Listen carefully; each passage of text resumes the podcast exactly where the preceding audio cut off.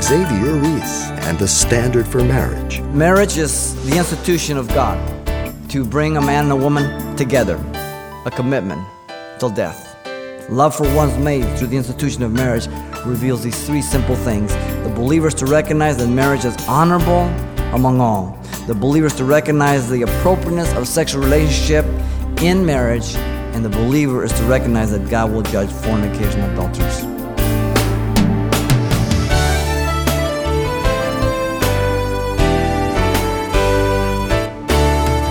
Welcome to Simple Truths, the daily half hour study of God's Word with Xavier Ries, Senior Pastor of Calvary Chapel of Pasadena, California. Unhappy marriages and divorce are not new to this generation. The simple truth is, throughout history, the sanctity of marriage has been under attack.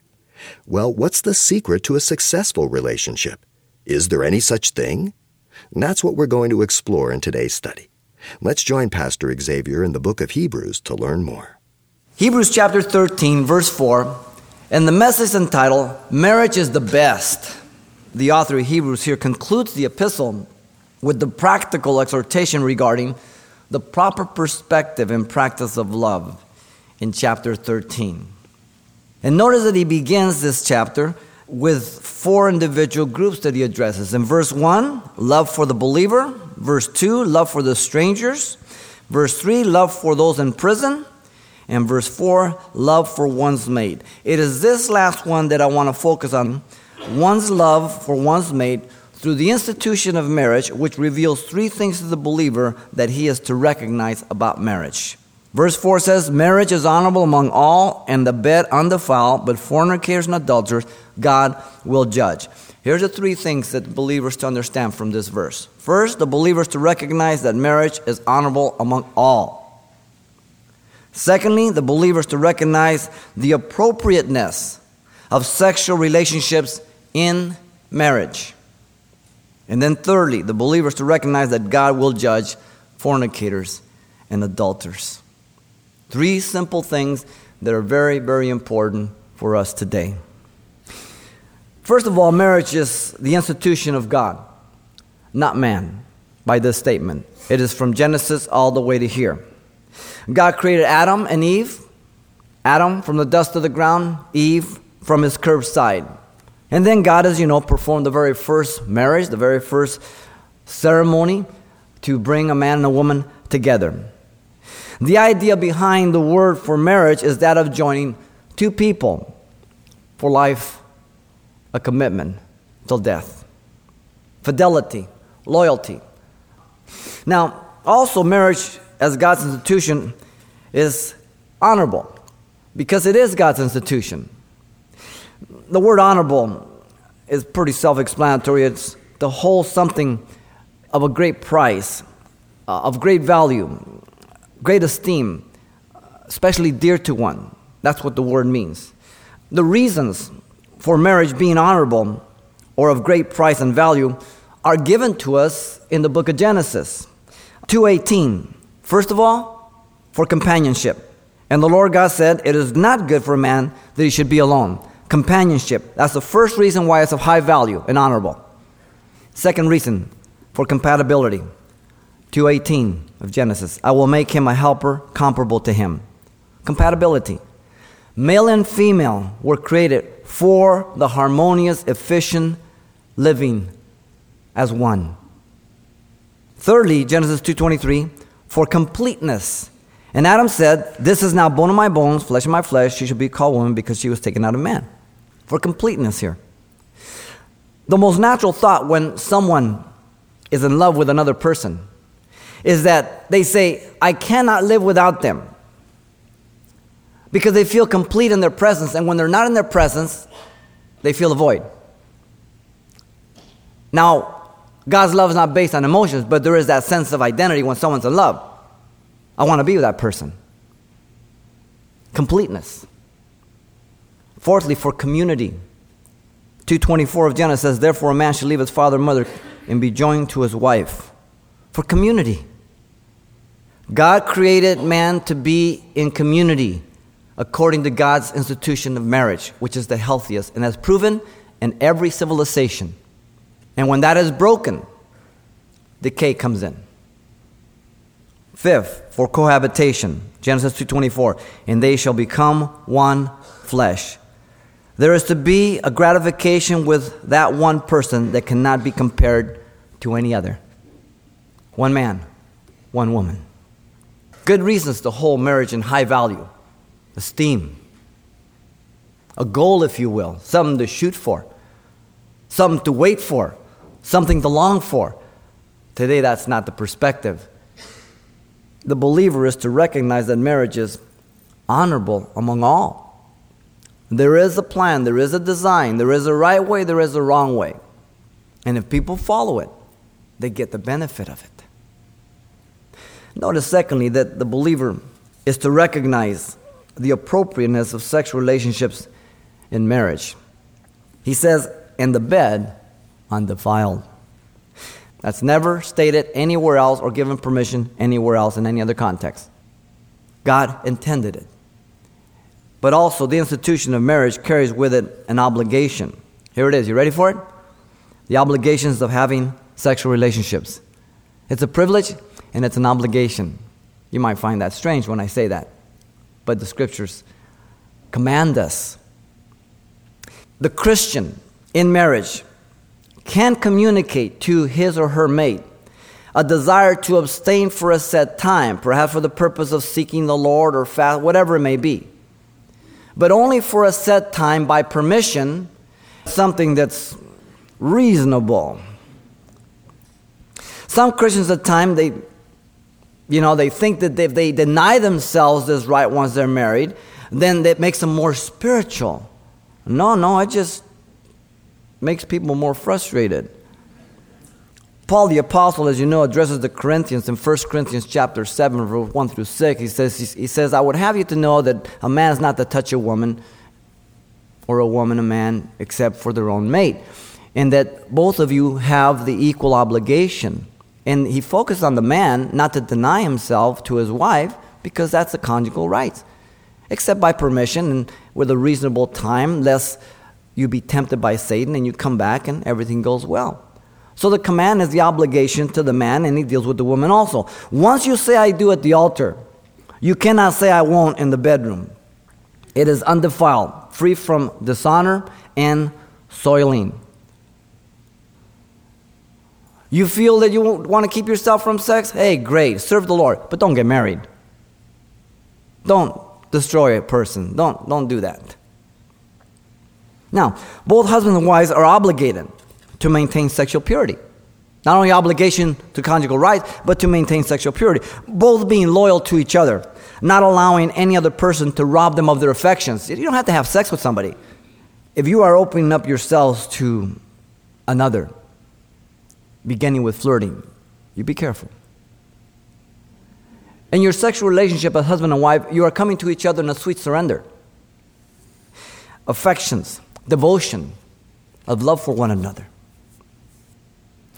The sexual union of husband and wife as one flesh also bears children. That's another benefit.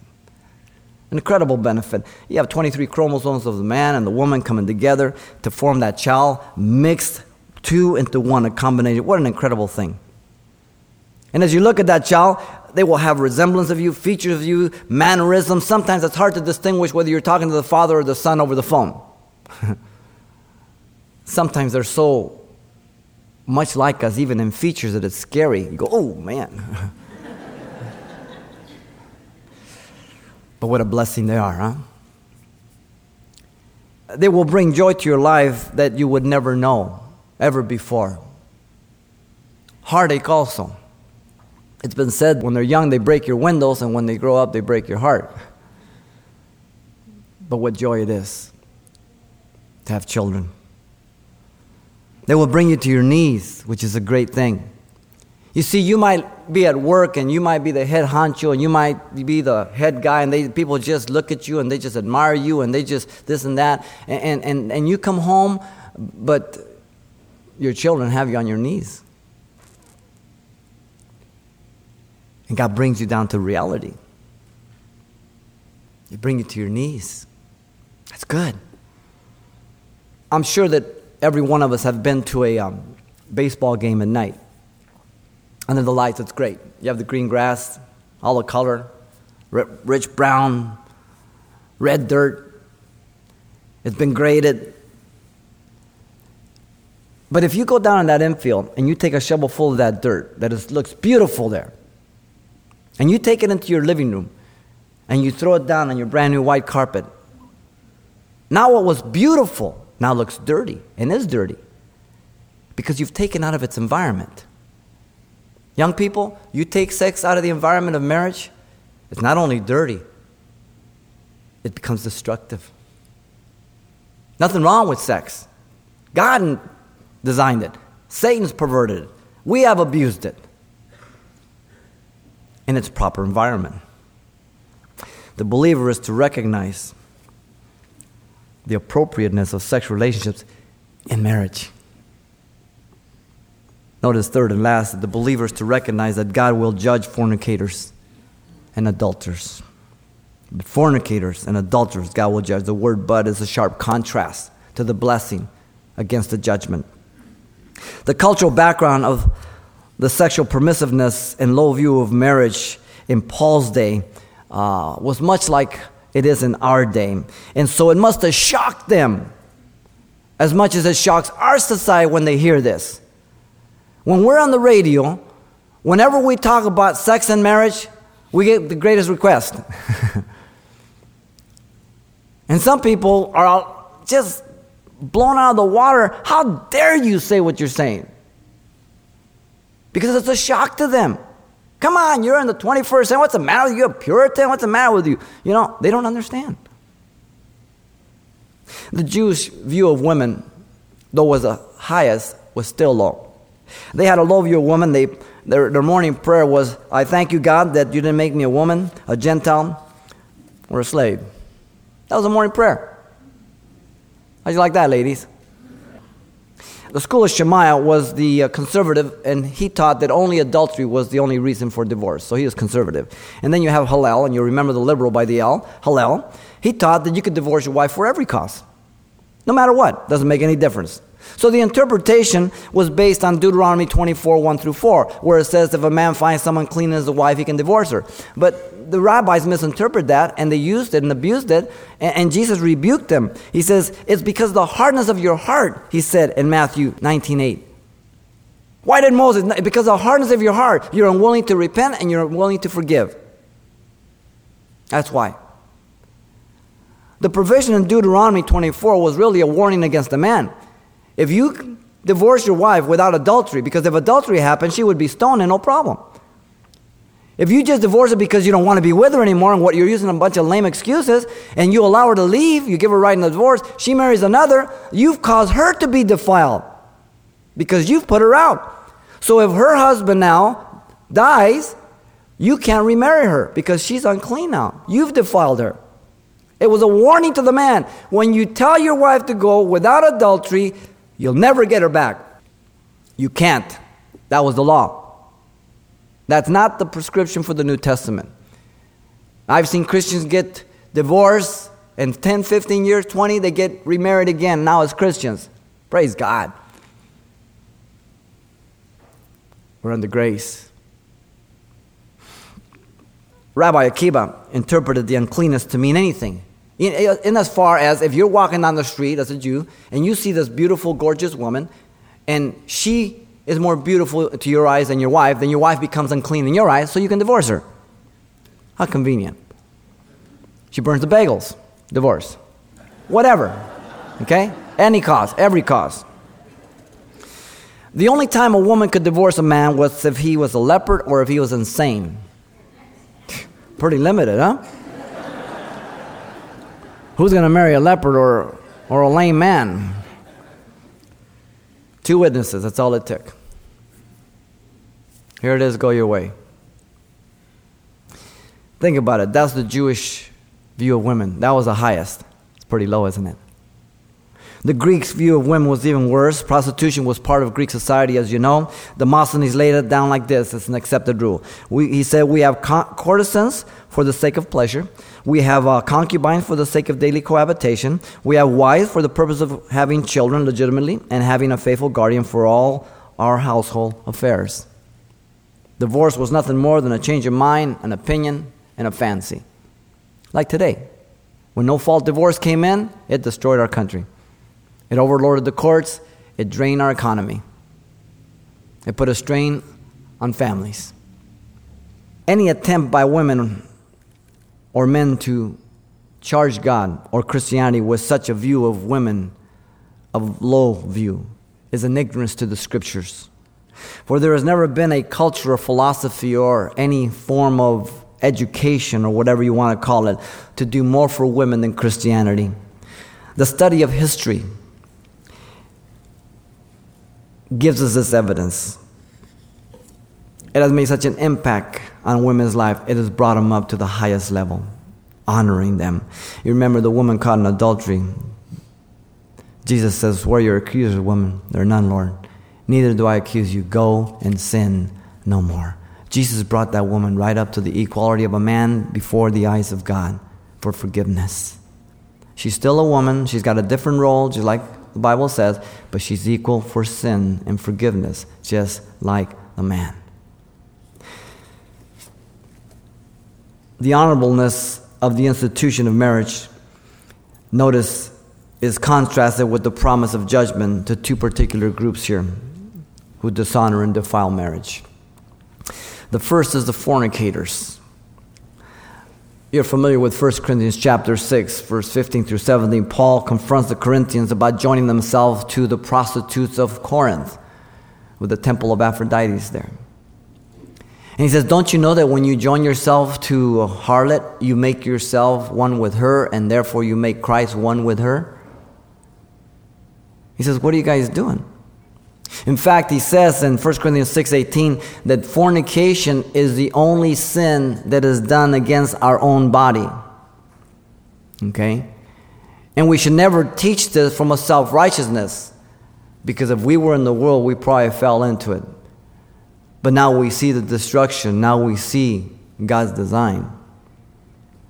The Proverbs chapter 5 and 6 warn us about that simple man, that naive young man who's walking around. The seductress looks from her window and checks him out, and she's like a, a lion for, for the prey. And she flatters with her eyelids and her lips, and he says, Come, let's take our fill of love. My master's gone with a bag of money. I don't know when he's coming back, and I've decked my bed with tapestry and aloes and all these spices. Come. And it says, And he goes like an ox to the slaughter. He doesn't know until those darts hit him. And his feet go down to hell. Many people have gone there, and never come back. Breaking of the eighth commandment, you shall not steal. Deuteronomy 5:19. If you commit fornication, you are taking what does not belong to you. It belongs to another man or woman in the future. That's stealing. The second is the group of adulterers those who would be disloyal and unfaithful to their vows and have sex while being married with another, whether they be single or married also. The seventh commandment, Deuteronomy 5:18, breaking it. Job says there, the eyes of the adulterer wait for the twilight, saying, No eye will see me.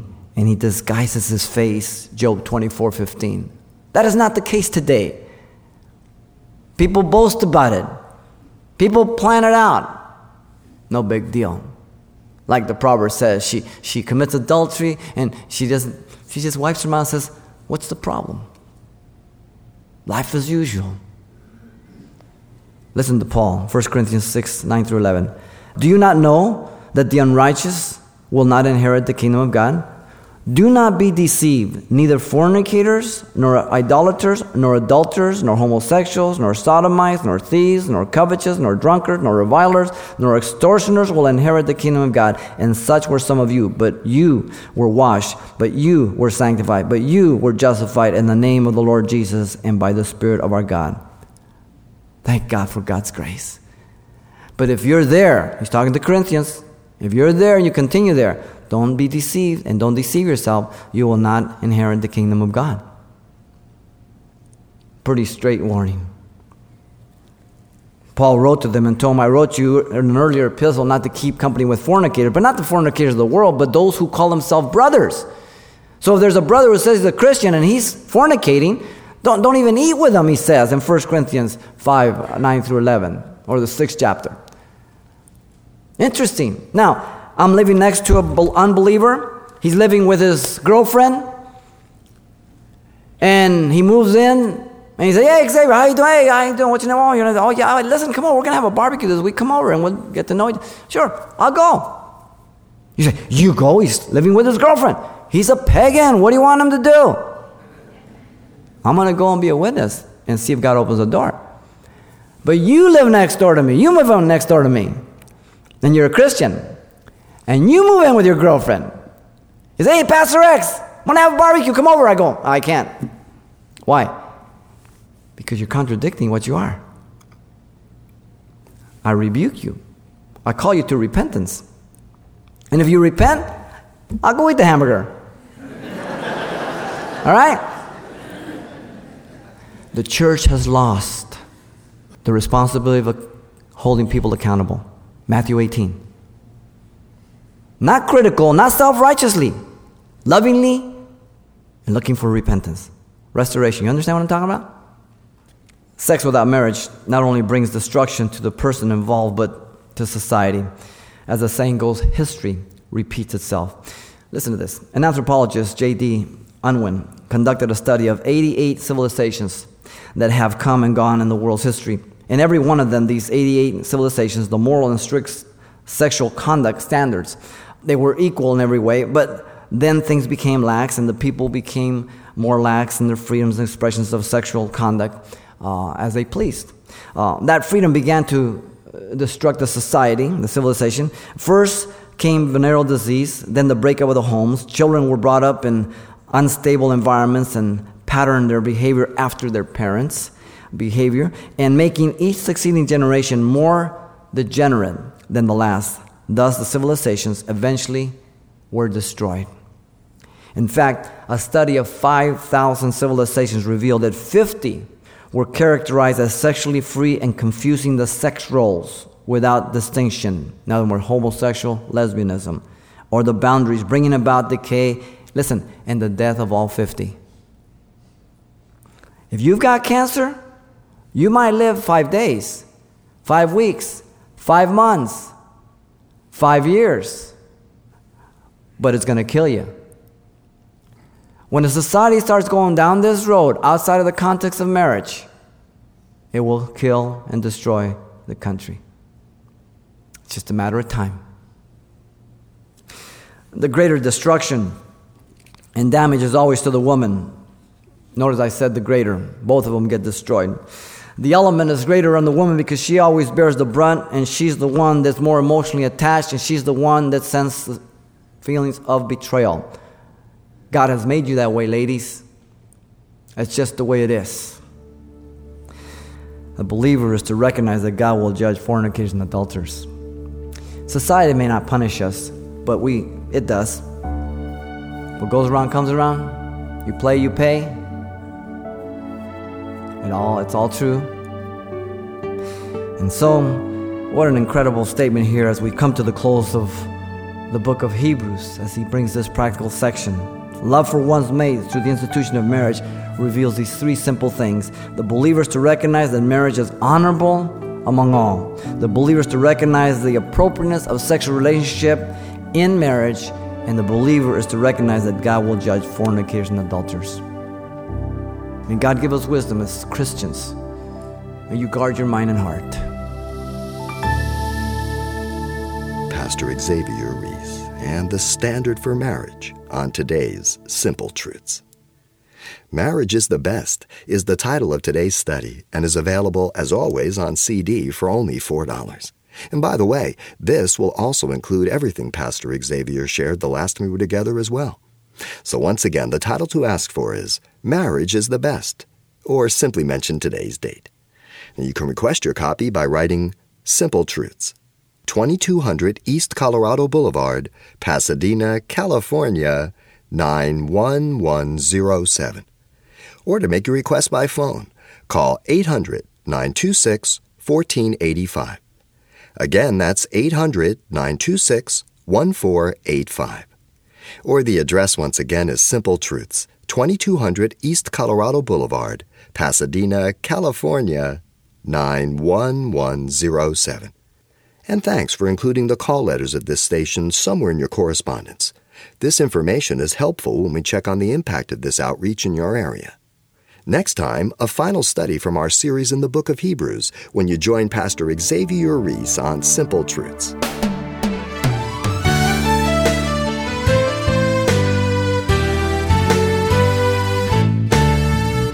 Simple Truths with Pastor Xavier Ries, a daily half hour broadcast, is a radio ministry of Calvary Chapel of Pasadena, California. www.calvarychapelpasadena.com.